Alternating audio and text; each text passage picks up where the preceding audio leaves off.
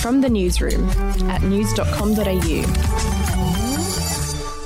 Hey, I'm Lexi Cartwright, and this is the latest from the newsroom. It's Wednesday, the 31st of March. The COVID 19 outbreak in Queensland has spread to New South Wales, with the state recording one new locally acquired case overnight. The positive case contracted the virus at the Byron Beach Hotel on March 28 and is now isolating. New restrictions have been brought in for Byron, Ballina, Tweed, and Lismore. Those include limits of 30 people for household gatherings, a four square metre rule, and seating only rule at venues as well as mandatory masks in shops and on public transport. Premier Gladys Berejiklian also advised residents not to travel. It is our strong preference, it will not be mandatory, but it is our very strong preference that if you live in any of those four local government areas, that you don't travel outside those local government areas. We won't be policing that, but it's very strong advice because we don't want if there is community transmission, we don't want it seeded to other parts of New South Wales. Meanwhile, Queensland has recorded two locally acquired cases of COVID 19 today. Both new cases are linked to one of the two existing clusters. The drop in cases emerged from more than 33,000 tests, as Premier Annastacia Palaszczuk declared she was pleased with the results. Brisbane enters the final day of its three day lockdown tomorrow, with an announcement to be made in the morning as to whether it will be extended over the Easter long weekend weekend. To overseas and the body that runs America's nuclear weapons force has had to explain a monumental stuff up on its official Twitter account.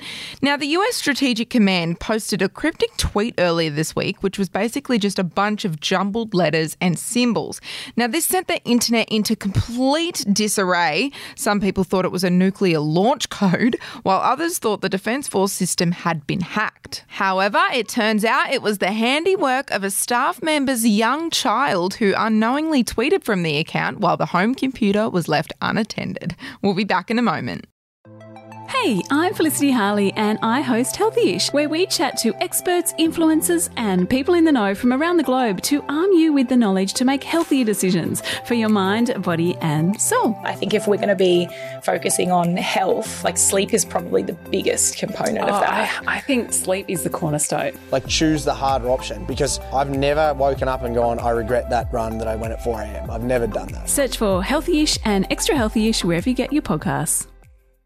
Russell Crowe's father has died aged 85 while on board a QantasLink flight.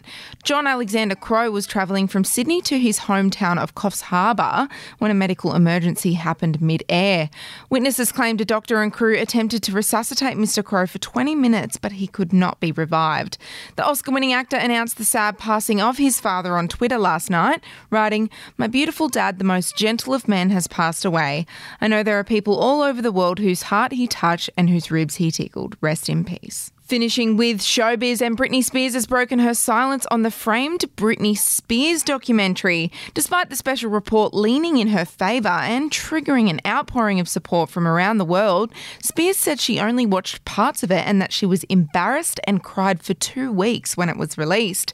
The doco aired in February and charted Spears' traumatic life in the spotlight, her conservatorship battle with her father Jamie, as well as uncovering how unfairly she has been treated by the media over the years years.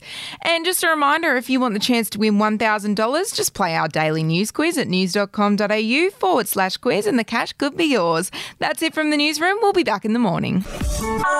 Your headlines from news.com.au. The podcast Faith on Trial looks into Hillsong, both in Australia and the US, and takes both the listener and hosts on unexpected twists and turns in the story of Brian Houston and the Singing Preachers. There are two incidents involving Pastor Brian. The Australian journalists uncovered a litany of alleged criminal behavior in the megachurch. Financial gifts were being given to the leaders of the church. Listen to Faith on Trial Hillsong ad free on Crimex Plus on Apple Podcasts today or wherever you get your podcasts.